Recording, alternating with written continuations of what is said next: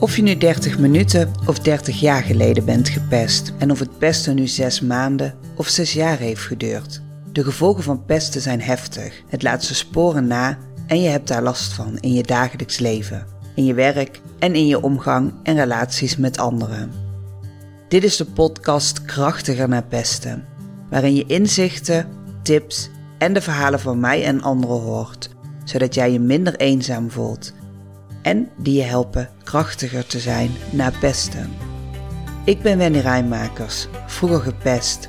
En ik wil eraan bijdragen dat iedereen die gepest wordt of gepest is, gaat inzien hoe mooi zij zijn en dat zij weer in zichzelf gaan geloven.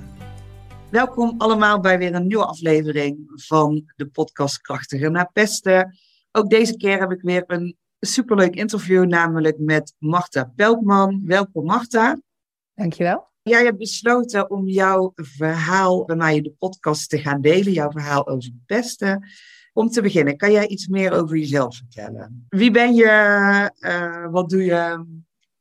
Ja, nou, mijn naam is Marta Pelkman, 44 jaar, volgende maand 45. En ik ben webdesigner als zelfstandig ondernemer. Daarvoor heb ik jaren in loondienst gewerkt en uh, zelfs eventjes als docent Nederlands voor de klas gestaan. Ja. Um, maar pubers zijn zo niet mijn ding. uh, zeker niet. Uh, ja, zeker niet als je Nederlands moet geven. Ik begreep echt te goed waarom ze niet wilden. Dat is een heel ander verhaal uh, hoe ik over het onderwijs denk in Nederland. Kunnen we een hele podcast mee vullen? Gaan we niet doen. Ik ben uiteindelijk in 2014 begonnen als zelfstandig ondernemer. In 2018 heb ik een boek geschreven. Hashtag ik ben gepest. Is nog steeds te koop. Beetje reclame tussendoor. Mag best wel. uh, en anders knippen we het er gewoon uit. nee hoor.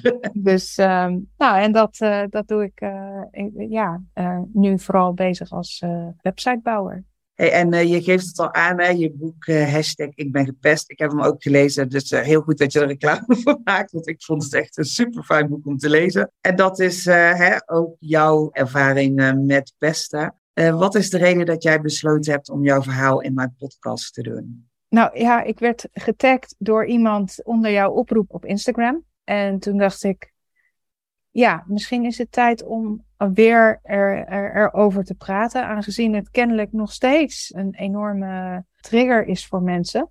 Ik hoorde laatst weer dat 70% van de mensen in aanraking is geweest met pesten. Ja. Uh, ik zat laatst in een groep met ondernemers in een netwerk. En van de 16 zouden er dan in theorie 11,2 in aanraking moeten zijn geweest met pesten. Daar viel de groep toch eigenlijk wel even van stil. Ja. laat het je even indringen. 70 procent. Ja.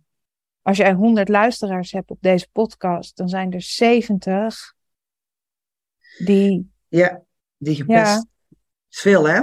Is heel veel. Ja, ja, absoluut, absoluut.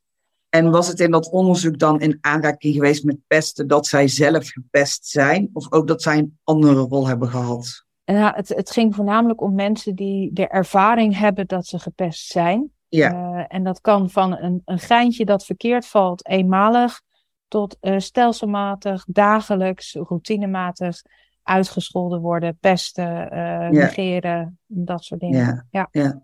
ja want dat is ook nog een goede, hè? dat buitensluiten natuurlijk, of negeren ook gewoon onder, ja. onder pesten valt. Ja, dat zijn behoorlijke aantallen. Dus ik vind het ook daarom supergoed dat er over gesproken wordt. En heel knap dat mensen zeggen, en fijn, oh ja, ik kom in jouw podcast mijn verhaal doen. Ja. Jij bent ook, uh, ook gepest. Nou, als mensen jouw boek hebben gelezen, dan weten ze uh, het antwoord op de vragen die ik nu ga stellen. welke periode ben jij uh, gepest? Ja, dat is geweest van mijn zesde tot mijn achttiende. Dus van de ja. basisschool groep 3 tot 6 VWO.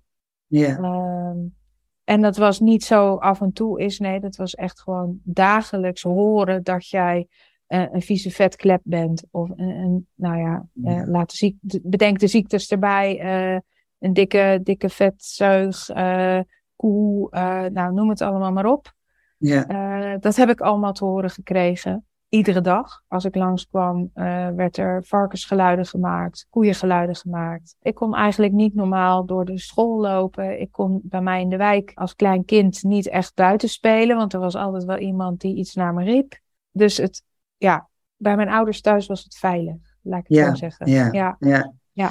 Maar dat was dus ook de enige veilige plek. Dus het stopte niet als je de schooldeur eh, dicht deed. Maar Nee. in de buurt ging het ook gewoon door. Ja, Ja. want veel van mijn schoolgenoten woonden ook in de buurt. En er kwamen ook op een gegeven moment groepen mensen uit eh, verschillende wijken die dan daar gingen samen scholen, zeg maar. Bij mij in Zoetermeer was het zo dat de samenscholende jeugd eigenlijk van wijk naar wijk trok. En tijdens mijn jeugd was het dus bij mij in de wijk dat ze daar samen eh klonterden, zullen we maar zeggen. Ja, Ja, en daar was ik dus echt ook weer de dupe van. En eh, nou, ik dacht dat ik erbij hoorde, maar, maar uiteindelijk toch niet.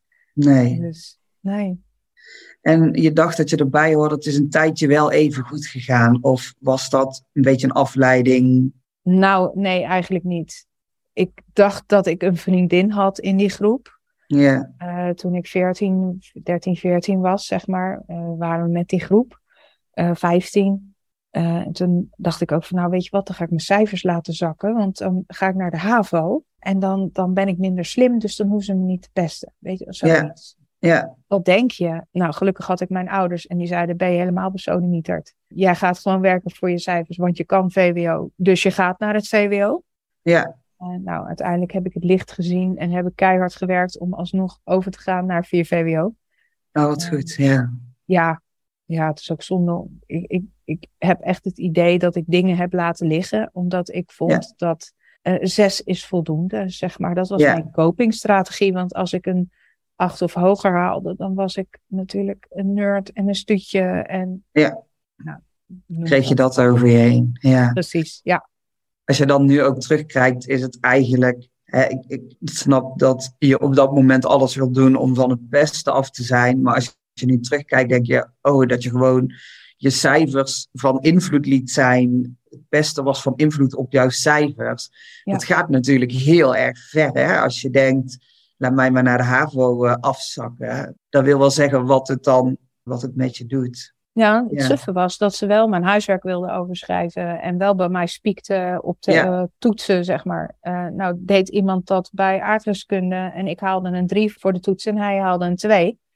Dus ja, weet je, ehm, op een gegeven moment ben je gewoon, weet je gewoon niet meer waar je het zoeken moet. Nee, Omdat ook je docenten zeggen van ja, nee hoor, dat gebeurt helemaal niet. Of nee. nou, ze zal het zelf wel uitgelokt hebben, weet je wel. Ja, ja, Eh, ja, dus dan. Ik, ik zag ook bij mij toen ik les gaf op school. Zag ik ook gewoon kinderen met rood haar die gepest werden. Dan werd er door de klas geroepen: hey, rooie. Daar Ja. zei ik wat van. Zo, hey, zo spreek je elkaar niet aan. ja. En dat meisje met het rode haar zei: Nee hoor, laat maar, is niet erg. En toen dacht ik wel: Het is wel erg. Ja, ja. Want ja. je wordt aangesproken op een kenmerk waar jij niks aan kan doen. Nee, nee, nee. Nee, en het bizarre is ook nog, dat heb ik pas geleden toevallig zelf meegemaakt in een akkefietje met een buurvrouw die mij uit ging schelden voor eh eh, dikke en eh, of alles wat daarmee te maken had. Ja, en Wat is dat voor buurvrouw? ja, ik denk dat daar niet helemaal goed mee gaat. Maar, Oh. En haar man kwam daarna aan de deur om zijn excuses te maken. En die zei, eh, ja, je, je, dit is gewoon discriminatie. Hè? En ik had daar eens over nagedacht en ik dacht, ja, is dat zo? En toen ben ik dat eens gaan opzoeken. En het vind ik dan weer heel grappig, is dus door voor dikke uitgescholden worden of voor rooien is geen discriminatie. Omdat dat niks zegt over ras of eh, dat soort eh, dingen. Terwijl ja, je wordt nog steeds gewoon met een uiterlijk kenmerk waar je wel of niet iets aan kan doen.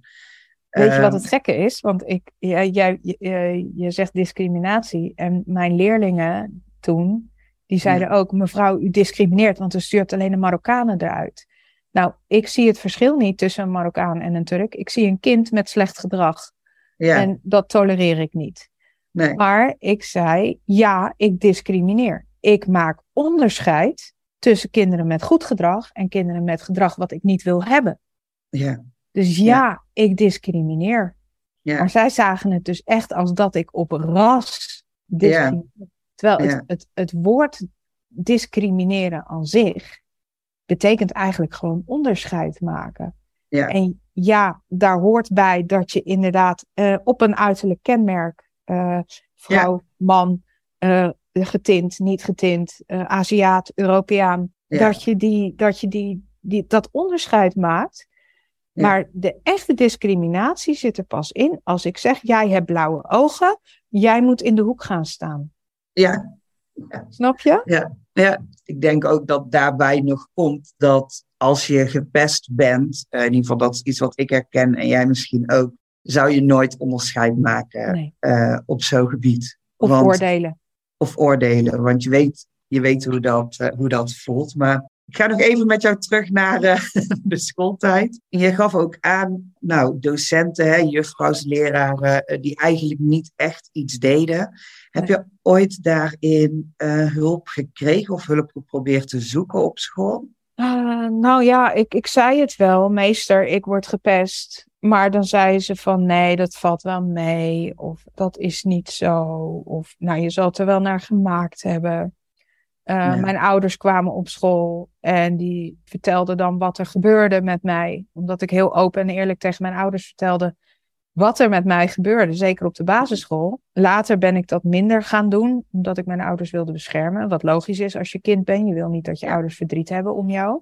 Nee. Daar heb je ook weer een heel mooi psychologisch woord voor. Wat ik later weer leerde. Hè, maar als kind ga je dan uh, ja, vertellen, mama, die deed dit tegen mij of die deed dat tegen mij. En dan gingen mijn ouders naar school en dan zagen, zagen de leraren, die zagen het gewoon niet als pesten. Dat was gewoon een grapje. Of uh, bij ons op school wordt niet gepest. Of nou, op een gegeven moment, toen ik in 5 VWO zat, had ik een akkefietje met uh, mijn leraar Frans.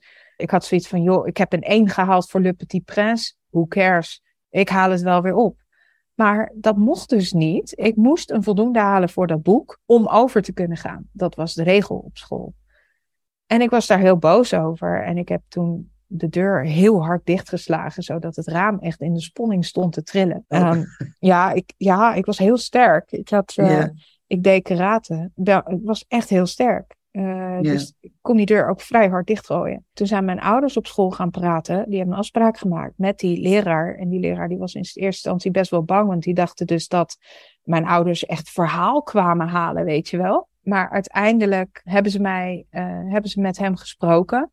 Uh, Ze hebben mijn reactie uitgelegd van die deur en die woede. En toen ook hè, van nou, ze wordt ontzettend gepest op school hier. Dus ja, dit voelt zij ook als pesten. Ze ziet niet in hoe het dan dat dit een regel is. Dit is tegen haar en zo voelt zij dat.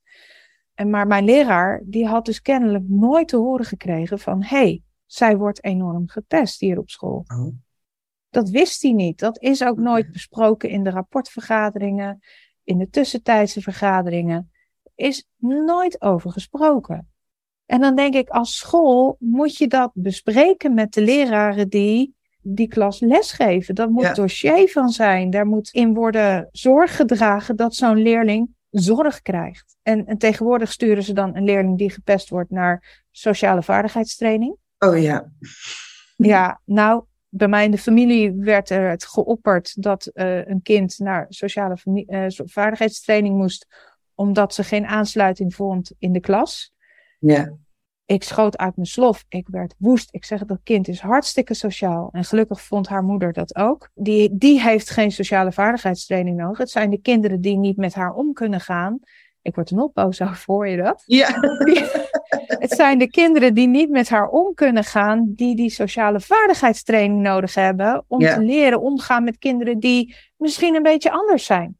Ja. Maar nee, iedereen moet keurig in dat stramien, want anders, wow, pas toch op, ze is een beetje anders. Ja. Wow.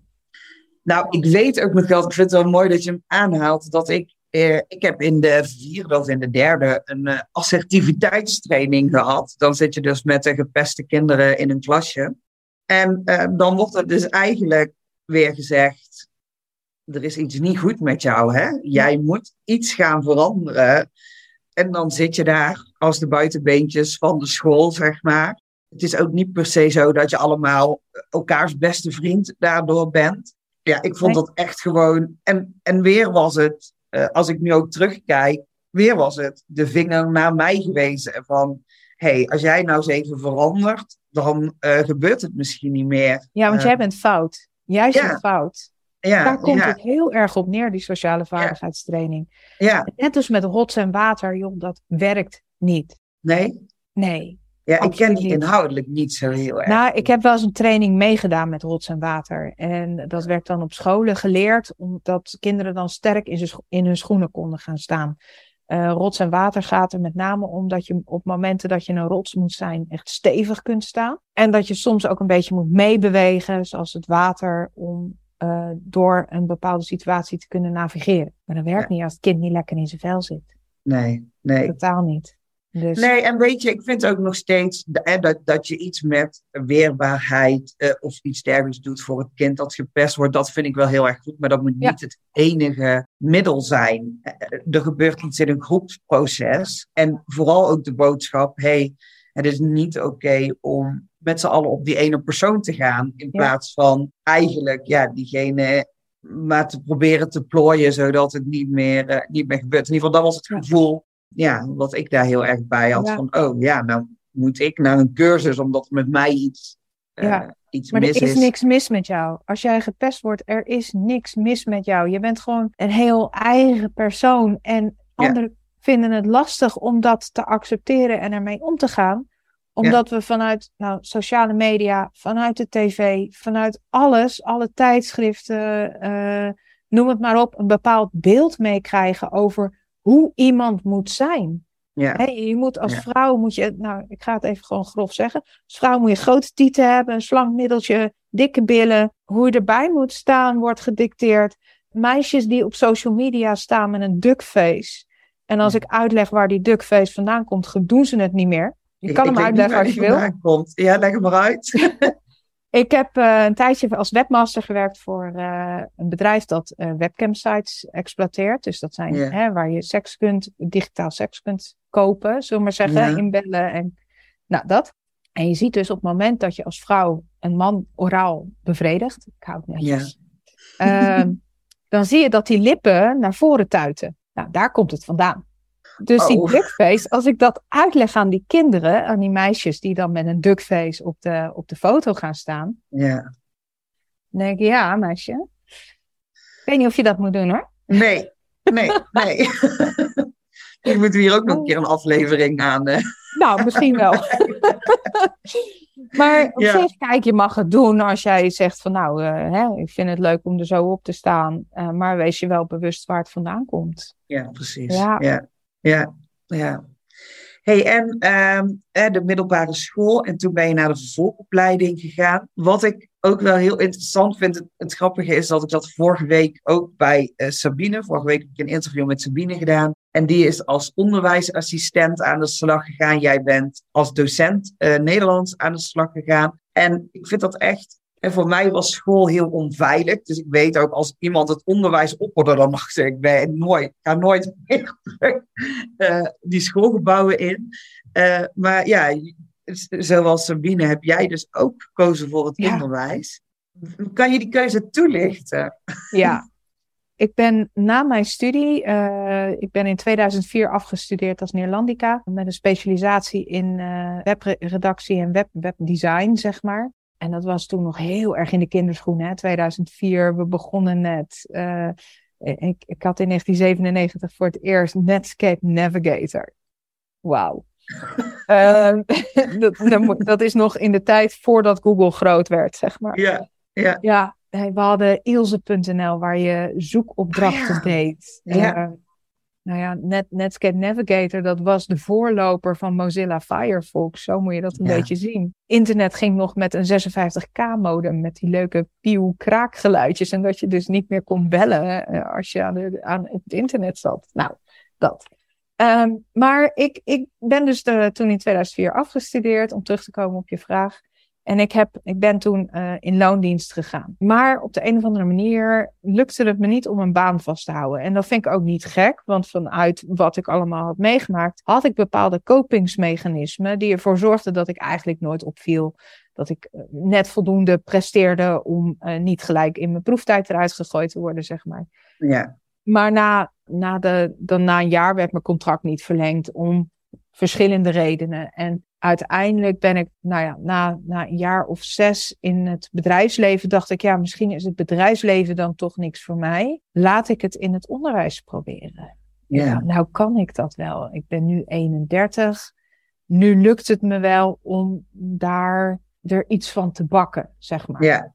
ja. er zit nu een bepaalde afstand tussen mij en de oudste leerling in de klas. Dus ik heb misschien nu wel de mogelijkheid om dat tot een goed eind te brengen. Ja. Guess again. Uh, nee. dat is geen succes. nee. Uh, op het moment dat ik, en dat is nu nog steeds, op het moment dat ik een school binnenloop, komt er een soort beklemming over mij heen. Is er een soort, uh, ja, het grijpt me bij de keel. Ik kan eigenlijk niet meer goed mezelf uiten. Ik begin een beetje te trillen en te zweten. Het onderwijs is een enorm toxische omgeving voor mij. Wist ik toen nog niet, overigens. Ik dacht, nou, weet je, dat, dat cheffen we wel. Dat, uh, dat komt wel goed. Nou, ik heb drie jaar volgehouden. En toen ben ik met een, uh, nou, ik zat echt tegen een burn-out aan. En ik denk dat ik gewoon vanaf 2008 tot met 2013 met een ja, zware overspannenheid, laten we het zo maar noemen, uh, mezelf van dag tot dag gesleept heb, letterlijk. Om toch maar mee te doen aan een maatschappij waarvan ik dacht, hmm, ja, je moet geld verdienen, weet je. Brood op de plank komen. Maar ik uh, merkte wel dat ik steeds minder werk kreeg, dat ik steeds minder... Op een gegeven moment zat ik voor een deel in de WW en had ik nog voor een deel een, een kleine aanstelling bij een school van 0,4 FTE. Dus dat betekent dat je ongeveer vijf, zes lesuren heb. En dan heb je nog je nakijkwerk en je, dat soort dingetjes daarbij. Ja. En dat werd na de zomervakantie werd dat ook minder. Dus toen ben ik uh, ja, uiteindelijk toch volledig in de WW terechtgekomen.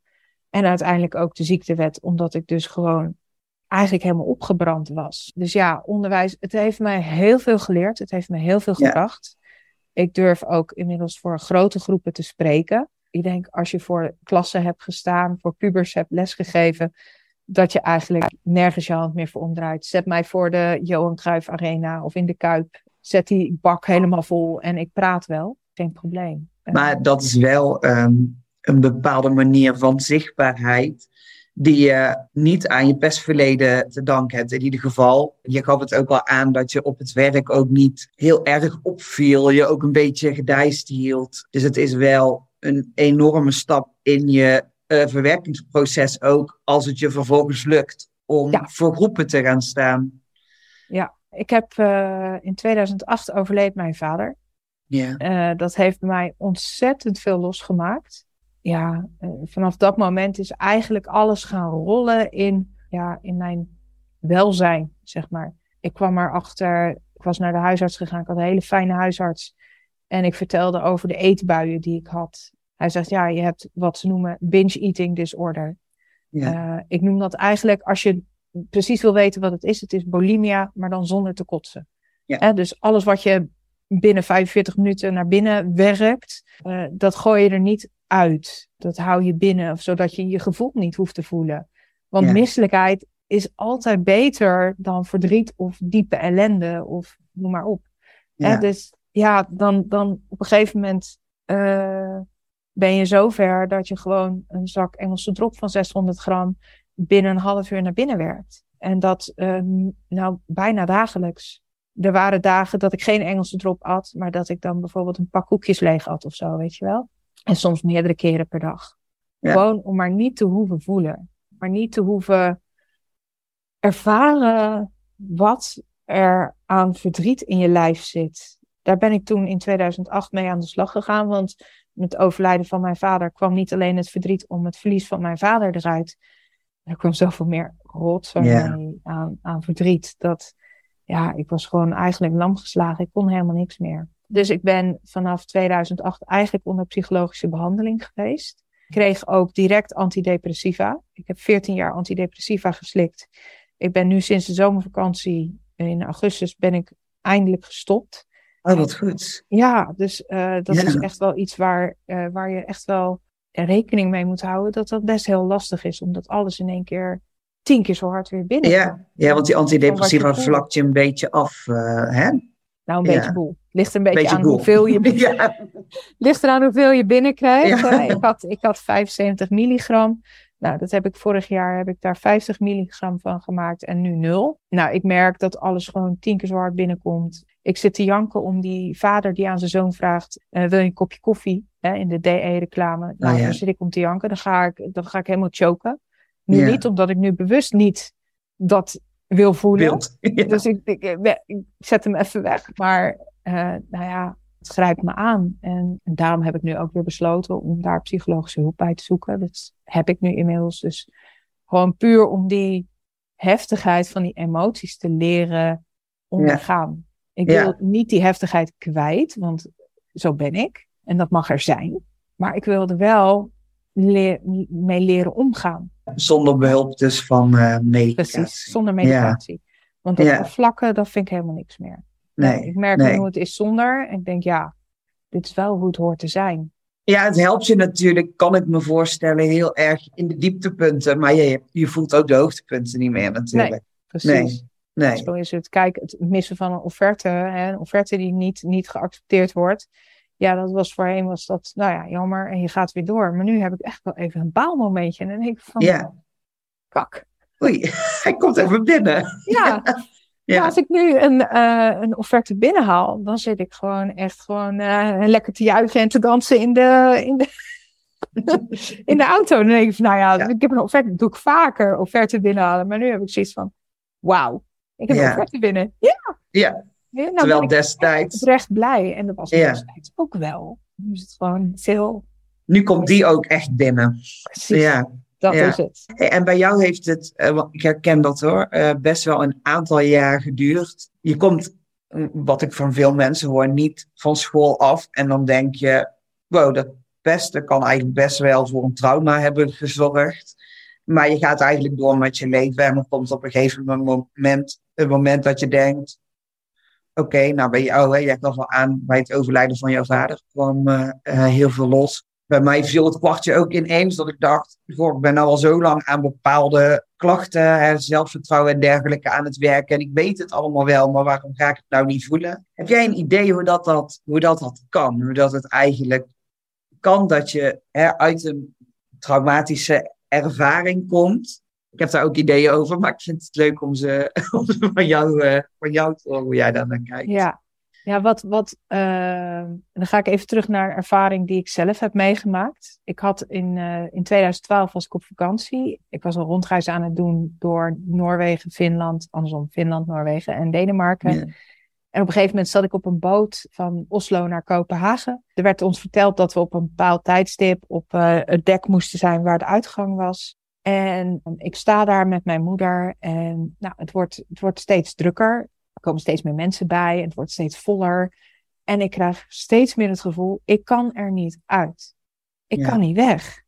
Ja. Eh, en dat werd zo erg, zo heftig, dat ik, eh, ik was aan het hyperventileren, ik was aan het huilen, ik was aan het zweten, alles, overal waar vocht uitkwam, daar kon komen, Ja. zo ongeveer, Ja. daar kwam vocht uitzetten. En nou ja, dat, dat, ik wist niet wat mij gebeurde. Ik denk, wat gebeurt hier? En er waren mensen die, ik kan me nog heel goed een beeld herinneren, dat ik, ik sta met mijn hand voor mijn ogen, ik kijk naar beneden en er staat beneden mij staat een, een klein jongetje met hele mooie bruine ogen. En die staat me aan te kijken van, wat is er met die mevrouw? Ja. Ja. Die snapte het niet. En ja, ik, ik, ik wist gewoon niet meer waar ik het zoeken moest. En uiteindelijk was er iemand die tegen mij zei van nou, eh, daar is een paal, daar is wat ruimte, ga daar staan. Ja. En eh, nou, uiteindelijk ging de deur open en ik was geloof ik een van de eerste die naar buiten rende zo ongeveer. Ik had het zo zwaar en zo, ik wilde zo graag frisse lucht inademen. Nou, en dat is, dat is een stressreactie die totaal niet in verhouding stond met de, Met de eh, gebeurtenis. met de situatie. Nee. Ik werd niet Nee. aangevallen, ik werd niet. Hè? Nee. Maar eh, jaren daarvoor, in 1989, dus het is gewoon 23 jaar eerder, had ik een soortgelijke situatie die wel die stressreactie rechtvaardigde. Nou, als je het hebt over trauma, eh, dan blijft jouw, jouw stress blijft in een klein stukje hersenen hangen, zeg maar. Ik, ik probeer het even heel makkelijk uit te leggen hoor, want ik kan het over hypofyses en, en, en weet ik veel allemaal dingen hebben, maar ik probeer het gewoon even netjes te doen. makkelijk te doen. Dat kleine stukje hersenen, die slaat dat trauma op. Ja. En op het moment, je ziet hertjes, zie je altijd als ze iets traumatisch hebben meegemaakt, dan zie je ze altijd even schudden. Ja. En daarmee schudden ze die ervaring van zich af. En dat heb ik niet gedaan. Ik heb ervoor gezorgd, ik heb gedacht, oké, ik ben hier weg, go. En, maar ik heb het nooit verwerkt. Uh, er is nooit adequaat op gereageerd door docenten die niet erkenden dat dat een traumatische ervaring zou kunnen zijn. Dat je daar jaren later nog last van zou kunnen hebben. En wat er dus gebeurt, is dat. Ik kan het die docent niet meer vertellen, want die is inmiddels overleden. Maar uh, wat er dus gebeurt is, is dat jouw stressreactie, die blijft bestaan. En in soortgelijke situaties komt die stress dus weer naar boven. Terwijl die totaal niet in proportie staat met de situatie die je hebt. Nou, en dat is dus waarom je zegt van, hé, hey, uh, je duwt het weg, je wil het niet meer weten. Je, je stopt het ergens ver waarvan je denkt dat het er niet meer is. En dan komt het op dat soort gekke momenten, als het totaal niet gerechtvaardigd is, toch weer boven. Maar je wil het gewoon niet weten. Je wil gewoon niet uh, weten dat jouw trauma is aangedaan. Nee. Dat is niet zo namelijk. Wat ook zo is met pesten, en uh, als, ik, uh, als ik te lang praat, moet je hem gewoon even afpakken. Nee, wat ook zo is met pesten, is dat pesten tegenwoordig nog wordt bepaald vanuit het oogpunt van degene die pest. Want die zegt, nee hoor, het is helemaal geen pesten, het was gewoon een grapje. Eigenlijk moet je kijken naar degene die het grapje ondergaat. Hoe ervaart die het? En als die het als pesten ervaart, dan is het pesten. En niet andersom. Nou, ik, zag wel een hele mooie afgelopen week. Heb ik ervaringsdeskundige lessen op een basisschool gegeven. Hoe was Daar dat? Hebben, ja, doodeng. Dus om een school binnen te gaan. Ja. Uh, maar uiteindelijk superleuk. Want ja. uh, ik had groep 5, combinatie klas 5, 6 en groep 6.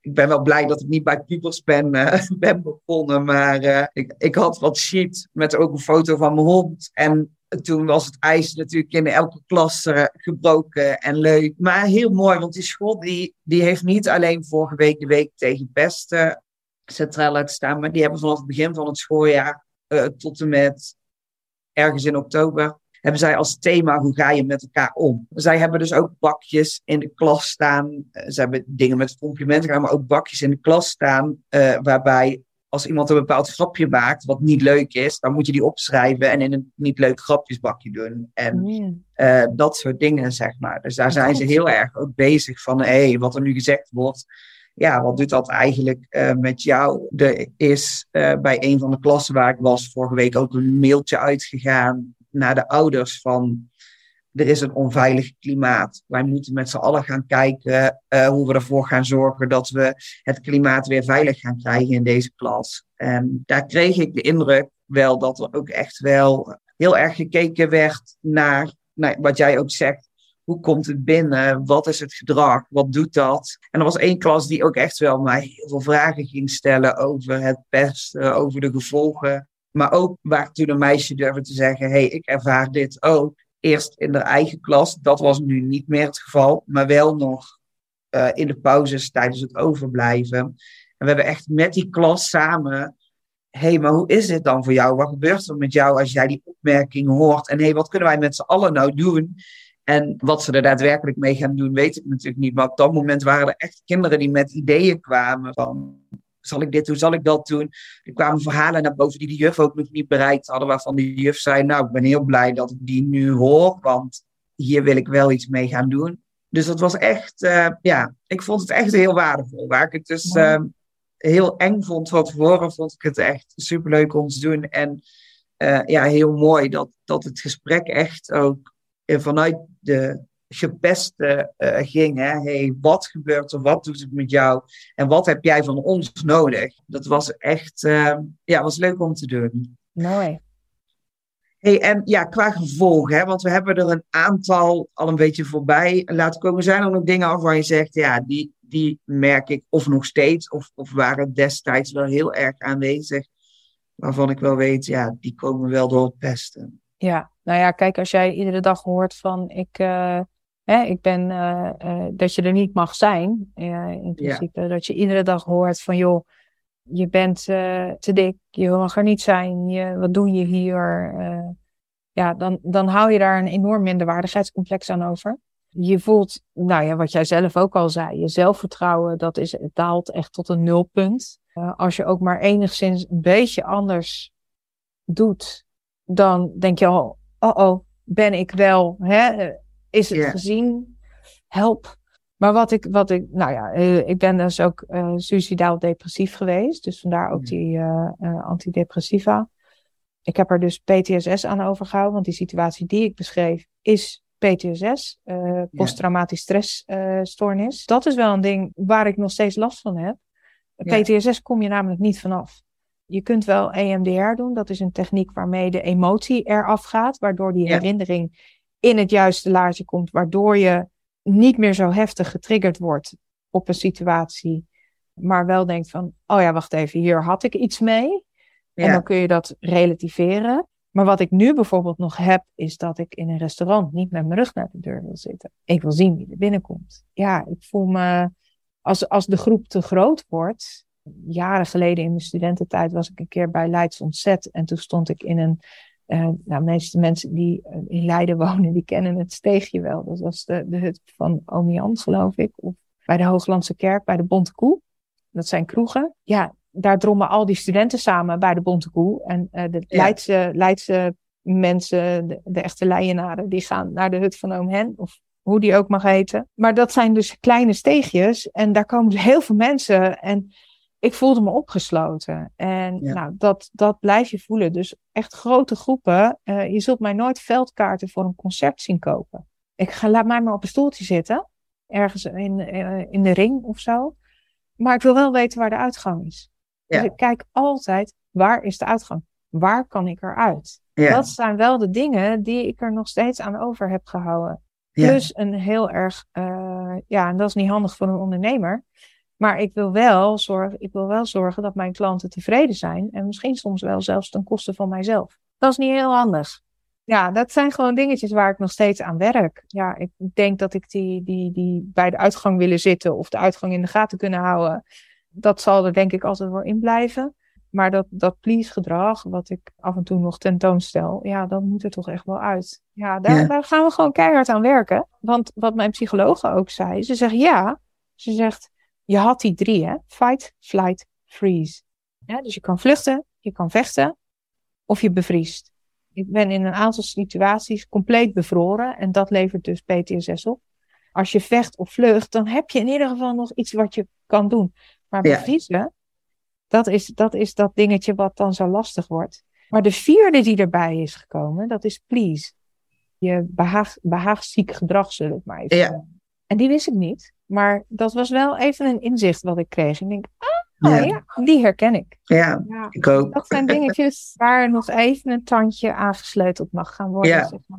Nou, en ook dat je dan, je hoort het, je hoort het jezelf doen of zeggen. Hè? Je, je merkt, oh, ik val weer in die pleaserrol. En toch uh, is dat een lastige valkuil. Uh, ja, ja het, is, nou, het is echt een valkuil inderdaad. Want ja uh, je wil ook niet dat mensen, uh, nou ja, dat klinkt heel gek, maar bij je weggaan. Hè? Nee, ja. Je krijgt een beetje Clouseau-achtige tafereelen van ik wil niet dat je weggaat. Ja. Uh, maar aan de andere kant heb je ook zoiets van ja, maar als ik mij continu als ondergeschikt aan jou moet gaan opstellen, dus er komt een soort kortsluiting waarbij je in je brein, waarbij je eigenlijk niet meer weet hoe je het doen moet het mooie vind ik ook wel weer dat vorige week heb ik Sabine gesproken. Ik ben natuurlijk gepest, jij bent gepest. We zijn alle drie ondernemer geworden.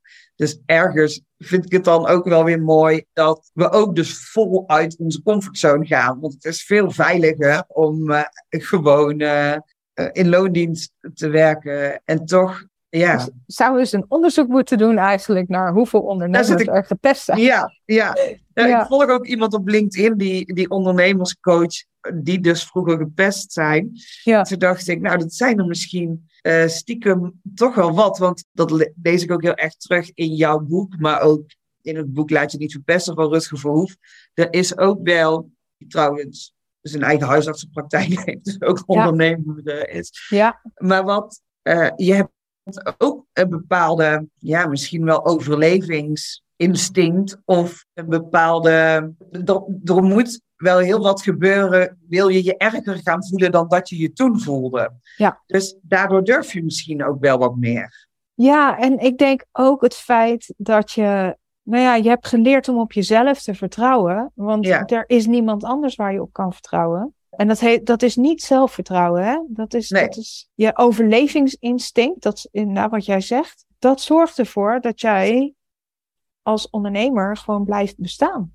Ja. Uh, je wil gewoon heel graag. Ja, misschien dan toch ook wel gewend om, uh, nou ja, hard te werken. Ik denk dat heel veel mensen hard kunnen werken, maar het elke dag jezelf weer terug uh, naar school slepen en hè, vervolgens ja. die periode wel overleven. Hè? Dus um, er nog gewoon zijn. Dat zorgt er denk ik wel voor dat je ook een bepaalde vechtlust hebt. Die natuurlijk ook wel helpt in, uh, in bijvoorbeeld je rol als, uh, als ondernemer. Zeker wel, ja. Wat ik nog een hele leuke vind om bij stil te staan, want je hebt al wel hebt wat dingen genoemd, hè? EMDR, ik ben bij een psycholoog, maar er is één ding wat jou volgens mij heel erg heeft geholpen bij de gevolgen. Allemaal te lezen in, we doen hem gewoon nog een keer, hashtag en gepest. Maar het uh, creatief schrijven. Ja. Uh, creatief schrijven, zeg ik het goed? Ja, ja, ja, ja zeker. Ja. ja. Kun je daar eens iets meer over vertellen? Ja, nou ja, het, het is bewezen dat uh, als jij met de hand verhalen gaat schrijven, dus echt gewoon ja. met handschrift en niet op de computer, dat je door bepaalde hand-oogcoördinatie en je fijne motoriek zaken kunt gaan verwerken. Ja. Dat beschrijf ik ook in het boek inderdaad. Hè. Er zijn een aantal methoden waarmee je dat kunt doen wat ik bijvoorbeeld heb gedaan met, met verhalen, is het verhaal, zoals ik dat vertelde, van, van die boot waar ik op zat. Dat heb ik geschreven in de derde persoon enkelvoud. Dan schrijf je het echt letterlijk van je af. Dus ik had het over de vrouw, ik had het over zij, ik had het over haar. Alsof het niet van mij was. Hè? Dus dan schrijf je het van je af. Je kunt een sprookje omvormen. Ik heb het sprookje van het lelijke eendje heb ik uh, oh. een beetje beetje bewerkt, zeg maar. Ja. Zodat het uh, eigenlijk een soort afrekening werd met een onbeantwoorde liefde. Ik heb uh, een songtekst van uh, Sinead O'Connor, Troy. Die heb ik helemaal zo geschreven, zodat ik een soort ja, verhaal van heb gemaakt. Waarbij ik dus van ja, weet je, als je dat nou niet had gedaan, dan had ik niet. Ja. Op die manier. Dus dat zijn Mooi nummer ook. Wat, wat oh, is hij boos in dat nummer? Ja, heerlijk. Zo.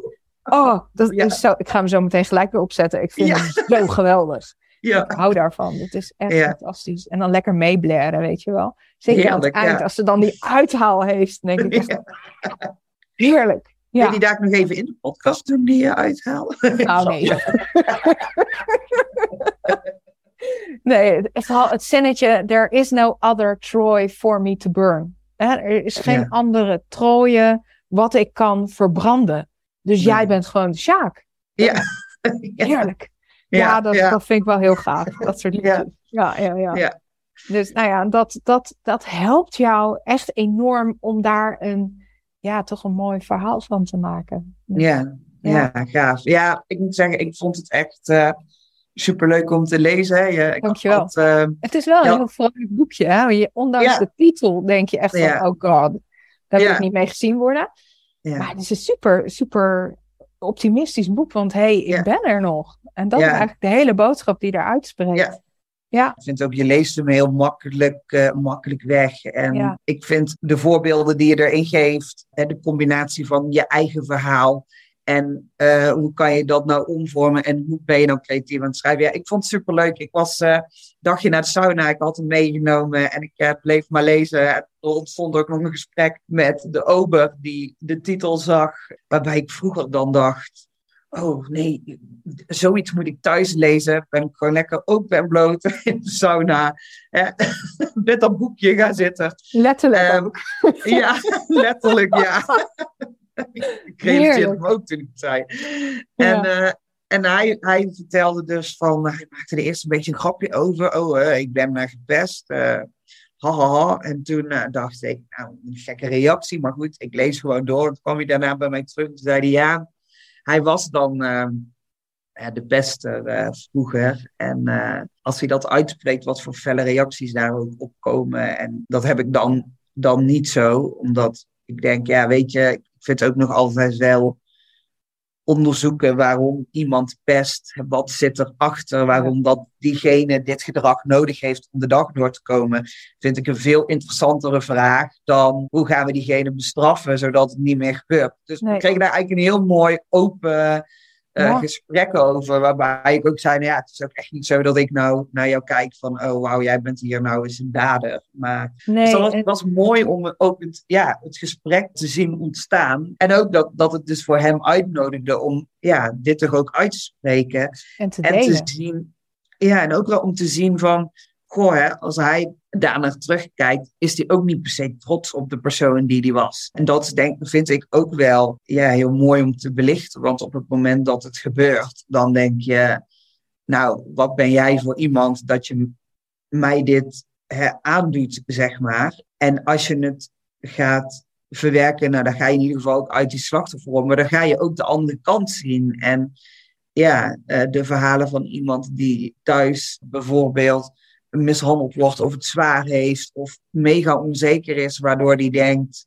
Of door zijn grotere broer of zus gepest wordt. Ja, ja, ja. Of, of wat, wat ik ook wel herken is toen ik naar de vervolgopleiding uh, ging, ik ben ook op de basisschool en de middelbare school gepest, dat toen ik naar de vervolgopleiding ging, dat oh, ik was zo onwijs fel, echt uh, liever achteraf gezien dat ze bang voor mij waren dan dat ik weer gepakt zou worden. En op dat moment is dat helemaal geen bewust proces wat je doet. Je gaat daar niet naar binnen en je denkt, nu ga ik hier eens even fel zijn. Maar als je er nu achteraf terugkijkt, dan kun je wel herleiden waar dat gedrag vandaan kwam. En ik denk dat dat bij heel veel pesters ook zo is. Dat als je nu terugkijkt.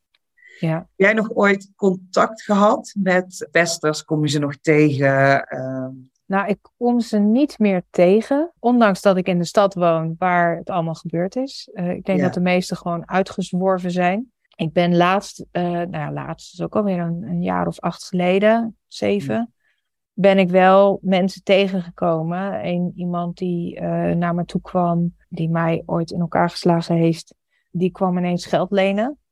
want die had een beetje een slechte periode en die herkende mij bij het tankstation en die zegt, mag ik geld lenen? Oh. Nou, denk ik niet. Nee. Nee. Nee. en uh, iemand anders, die, uh, dat was een meisje en dat was eigenlijk de, de, de, de ergste van het stel, toen door tijd. Ja. ja. Het was een prachtige vrouw, was dat toen. Ja. Een hele mooie meid. Echt uh, twee van de zeven schoonheden, weet je wel. Blond haar, bruine ja. ogen. Ja. Slank figuurtje. Ja, zag er prachtig uit. En die kwam ik jaren later, kwam ik die dus weer tegen. En toen vertelde ze wat haar allemaal overkomen was. En ja, ze had nu kort haar en ze was wat gezetter geworden. En ja, ze vertelde van ik heb anti-kraak geleefd en ik heb uh, twee keer kanker gehad. En ik heb uh, nou, allerlei aandoeningen in allerlei delen van het lichaam. En toen dacht ik zo, je hebt het ook flink te voortduren gehad. Nou, ja. Ja, maar zij zei toen tegen mij, ja, ik ben niet zo aardig tegen jou geweest. En toen dacht ik, ze hebben gezegd, dat klopt. Je bent inderdaad niet zo aardig tegen mij geweest. Uh, ik heb het daarbij gelaten. Ja. Uh, zij heeft, uh, zij heeft, ja, ik, ik, ik vat het op als een excuus. Ja. Ehm, maar ik heb dat in principe verder, nou, niet per se meer nodig of zo. Nee. Nee, nee ik hoef niet, nee. ik hoef niet dat mensen mij nu gaan, gaan, nee. Nee. Weet je, iedereen heeft zijn eigen leven. Er is ongetwijfeld een reden geweest waarom je mij gepest hebt. Ik weet van eentje, die zijn ouders die lagen in scheiding. Ik weet van ja. een ander, die, der ouders, die, die ja, waren de godganse dag aan het werk.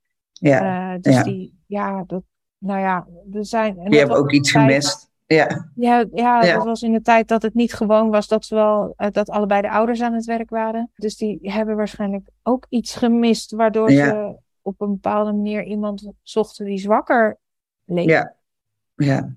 Maar ik, ja. nee, ik heb niet meer de behoefte om nou excuses te krijgen of zo. Nee, nee, nee. absoluut niet. Joh, laat me met rust. Ja. Ja. Ja. Nou ja, vooral ook wat ik erin herken, als ik dan terugkijk, denk ik, ja, je hoeft geen sorry te zeggen, want ondanks dat er een, een, een reden onder ligt, je hebt wel bewust, je hebt gezien dat ik het niet leuk vond en je bent daar bewust mee doorgegaan. Dus ik Ja. vind dan ook, sorry vind ik dan een beetje dat vind ik dan niet helemaal mee kloppen, zeg maar. Omdat ik het daarvoor te bewust gedrag uh, vind. Ja. En, en wat ik alleen maar heb is, ik hoop dat je aan de slag bent gegaan met hetgene wat daaronder ligt. Zodat uh, ook jij anders in het leven kan gaan staan. En ja. ik deal wel met mijn uh, demons, zeg maar. Ik, ik zorg er wel voor dat ik de dingen verwerk die ik moet verwerken. En doe jij lekker jouw stukje. Zodat ja, het in ieder geval niet weer gebeurt, zeg maar. Ja. En dat is uh, uh, wat ik veel belangrijker vind dan dat nou iemand naar me toe zou komen en zou zeggen, ja, sorry.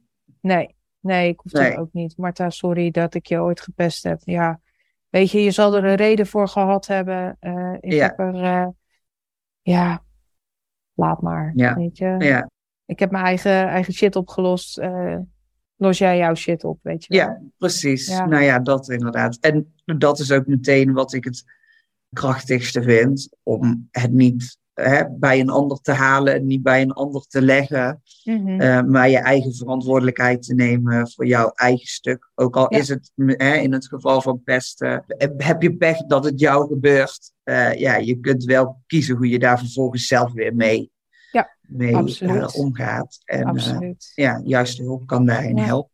Nou ja, sowieso. Hè. En, eh, iemand, iemand anders vergeven voor iets wat jou is aangedaan, klinkt een beetje raar, maar eh, hè, iemand anders vergeven wil zeggen dat je gewoon lekker zelf verder kan gaan. En ehm, Ja.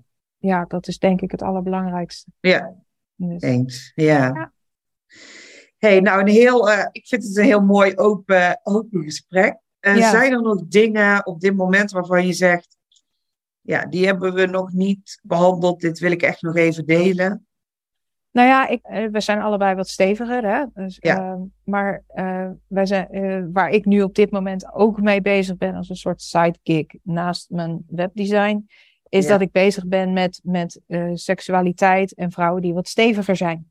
En Ja. het zogenoemde body positivity. En dan niet op de zweefmanier. Nee. gewoon echt lekker alles bij naam benoemen. Zorgen dat jij gewoon je plezier hebt. Eh, Zorgen dat, jij weet van, hey, dit kan ik lekker doen. En hier ben ik mee bezig. En Ja. yeah, weet je, dat. Ja. Wat is Eh, de zweefmanier? de zweefmanier gaat echt meer om van eh, hè, dat, je, dat je je goed moet voelen in je lichaam en mindful Ja. moet zijn. En ja, het is leuk dat je in het hier en nu bent. Ja. Eh, maar het is ook belangrijk dat je die kerel een beetje versiert, zeg maar. ja.